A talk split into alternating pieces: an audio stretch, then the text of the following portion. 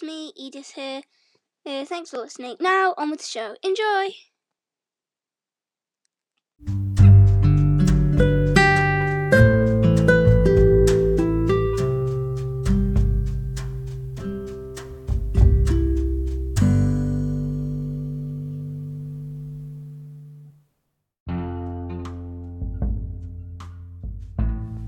Little Red Riding Hood.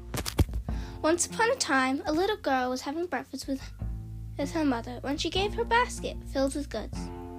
Take this to your grandmother, said the girl's mother, and wear your little red riding cloak on the way there. The girl did as she was told.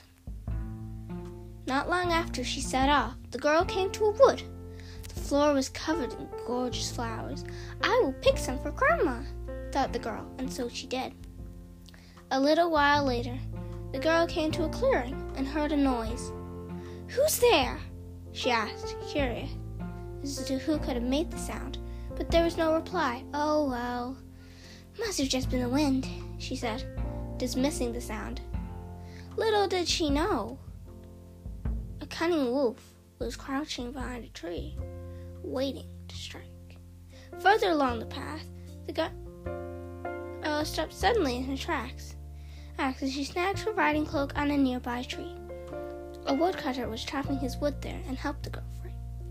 Finally, the girl reached her grandmother's cottage at the end of the road. Grandma, I brought you some food. Why, thank you, said the girl.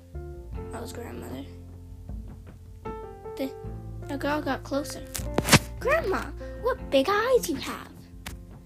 Girl. All the better to see you with. What a big nose you have. All the better to smell you with. And what big teeth you have. All the better to eat you with. Snarled Grandma. Then she jumped off, revealing that she was not her grandma, but a wolf. The wolf said, I ate your grandma, and I think you'll taste better.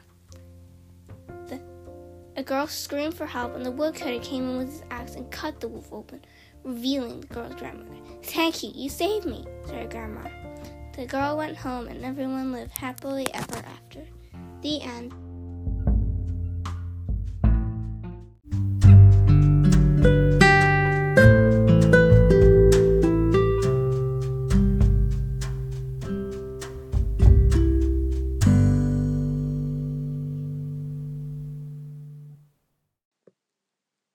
Thanks for listening.